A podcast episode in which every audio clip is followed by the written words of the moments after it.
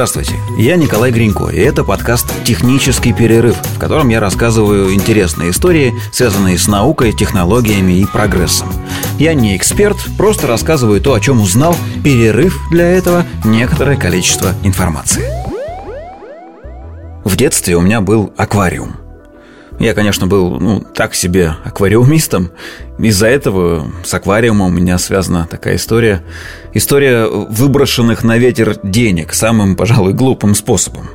Я нашел на улице 10 рублей и купил на них две рыбки. Очень красивые, яркие, красную и синюю. Рыбки назывались «бойцовский петушок». Ну, я тогда еще не знал, что они между собой дерутся. Принес домой, посадил в аквариум, и через полчаса буквально у меня не было обоих бойцовских петушков. Они погибли в драке. Но остальные рыбки жили у меня более-менее счастливо и достаточно долго. И чуть ли не самыми большими долгожителями были Данио. Данио Рерио. Всем аквариумистам хорошо знакома эта порода, просто потому что она очень неприхотлива. Они довольно резво размножаются, э, не очень привередничают с едой, по большому счету равнодушны к крупным изменениям состава и температуры воды. В общем, очень удобные рыбки для разведения, а также для лабораторных испытаний. Именно поэтому их так любят во всех биологических лабораториях мира. Так вот, где-то на рубеже 20 и 21 века в Сингапурском национальном университете ученые начали проводить опыты по генной модификации Данио Рерио.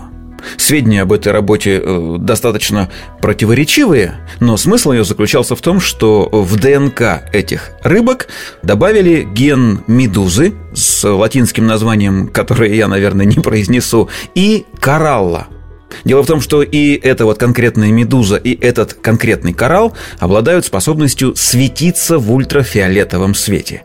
Ученые не то хотели сделать э, светящихся рыбок для того, чтобы было легче изучать их внутренние органы, не то для того, чтобы по изменениям их э, светимости каким-то образом понимать изменения в составе э, воды и сделать рыбок таким своеобразным живым индикатором – но так или иначе, светящиеся Данио Рерио были произведены в этой самой лаборатории в Сингапуре.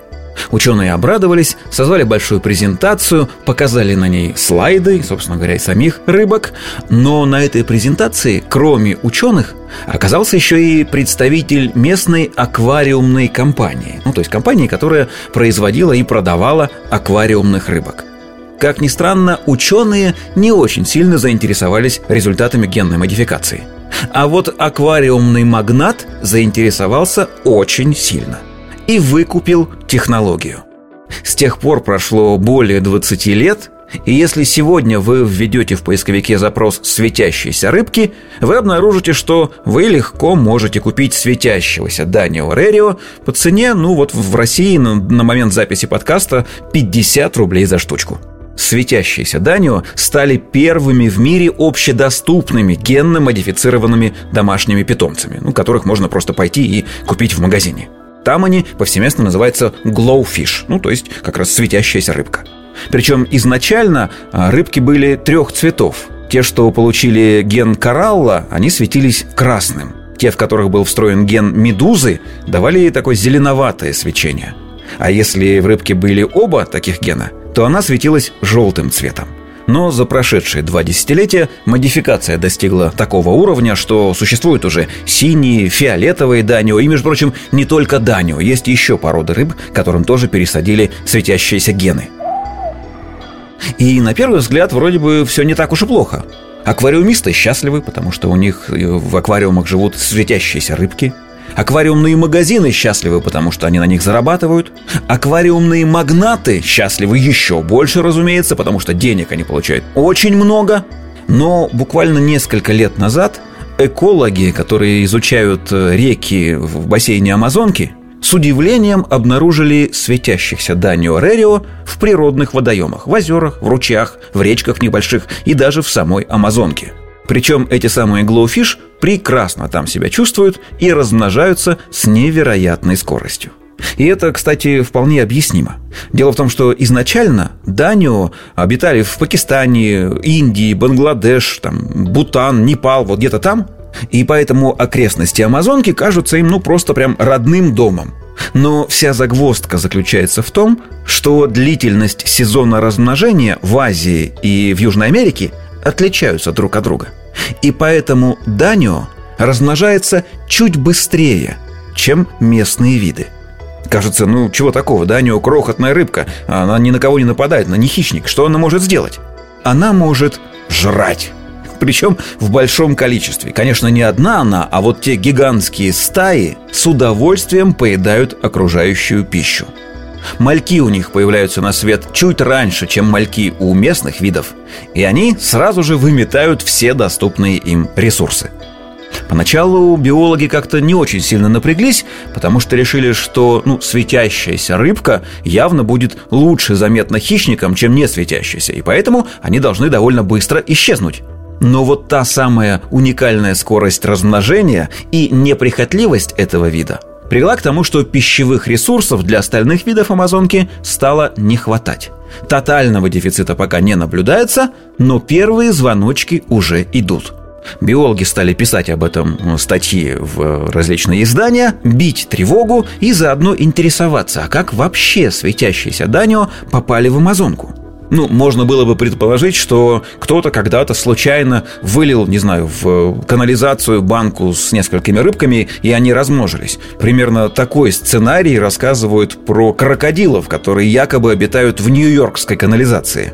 Но на самом деле все немного не так. В 2015 году те самые э, бразильские ихтиологи заметили флуоресцирующих рыбок в бассейне реки Параиба-Дусол – есть такая. И эта река протекает мимо крупнейшего в Латинской Америке центра декоративной аквакультуры, то есть гигантской фермы, в которой и выращивают аквариумных рыбок самых разных пород, ну, в том числе и светящихся Данио Рерио. Причем, как вы себе представляете ферму по выращиванию аквариумных рыбок? Ну, какие-то помещения, в которых стоят гигантские аквариумы, там тучи рыбок. Ничего подобного. Аквариумные рыбки выращиваются в искусственных прудах, которые вырыты под открытым небом. Местный бразильский климат позволяет им чувствовать там себя замечательно, никакой искусственной аэрации или фильтрации воды не требуется, она там сама по себе нормальная. Единственное, что требуется обеспечить, это проточность воды. Надо, чтобы она не застаивалась, не зацветала в этих прудах, а слегка менялась. Для этого все пруды соединены искусственными ручьями – в этих ручьях установлены специальные сетки для того, чтобы рыбки не могли из одного пруда в другой переместиться. Но вся эта вода, которая изначально берется из реки Параиба-Дусол, потом в эту же Параиба-Дусолу и сливается. Так вот, мелкие породы рыб все-таки проскочили сквозь улавливающие сетки.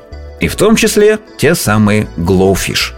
Этих прудов на ферме не два, не пять и даже не сто. Их четыре с половиной тысячи. Поэтому количество рыбы, попадающее в Параиба-ду-Сул, не поддается подсчету.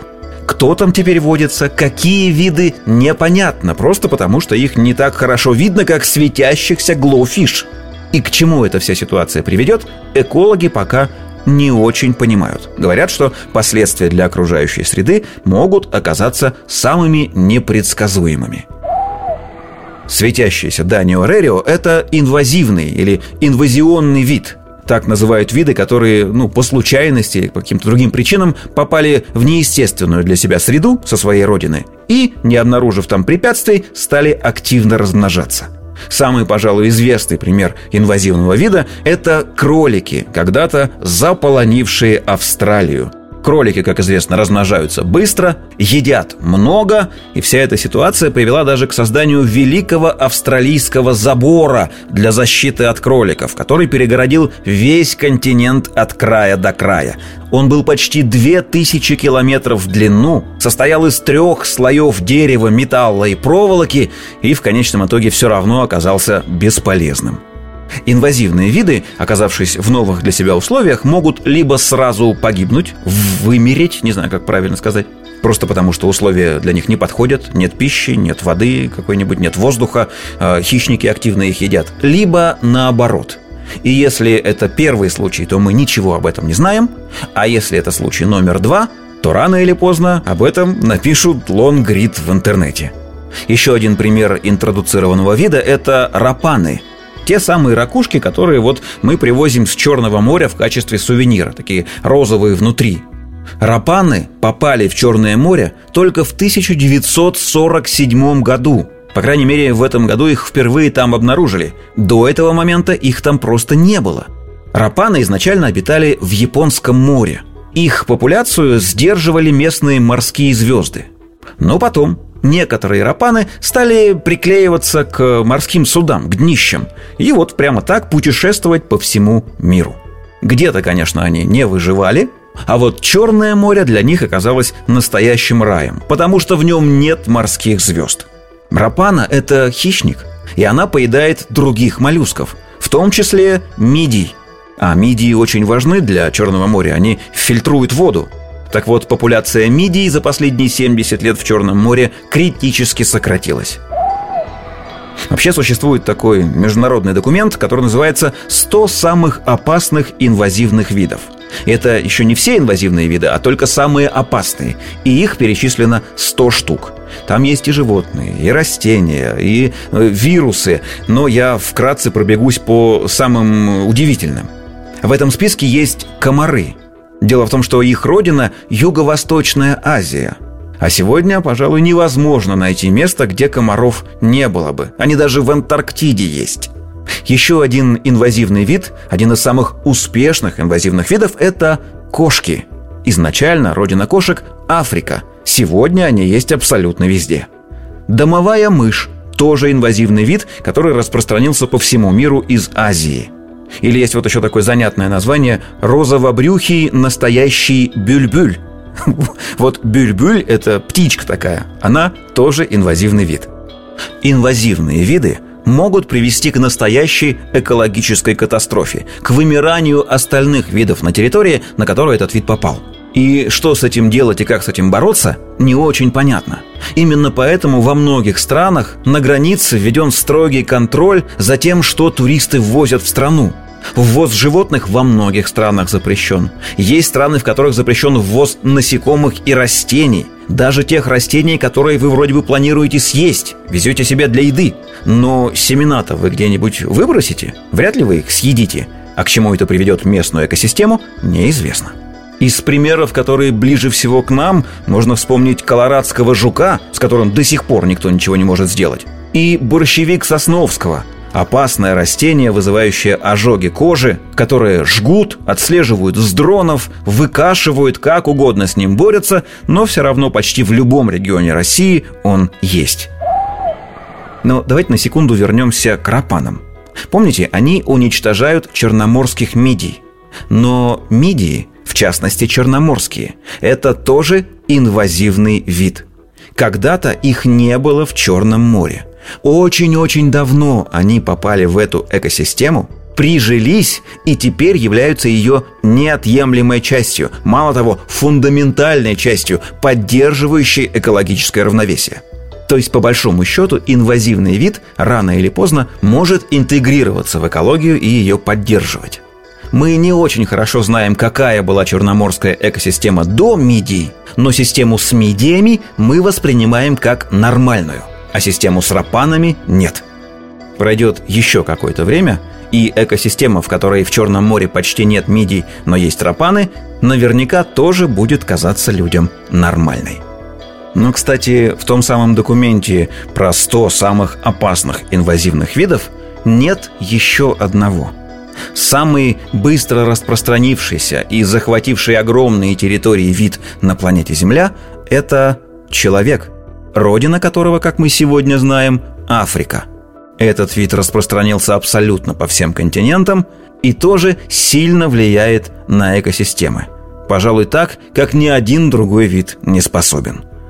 Очень хочется надеяться, что рано или поздно человек сможет сделать окружающую его экологию нормальной. Ну или привыкнуть к ней и считать нормальной. Вот такая история. Ищите подкаст «Технический перерыв» на всех доступных цифровых площадках. Счастливо!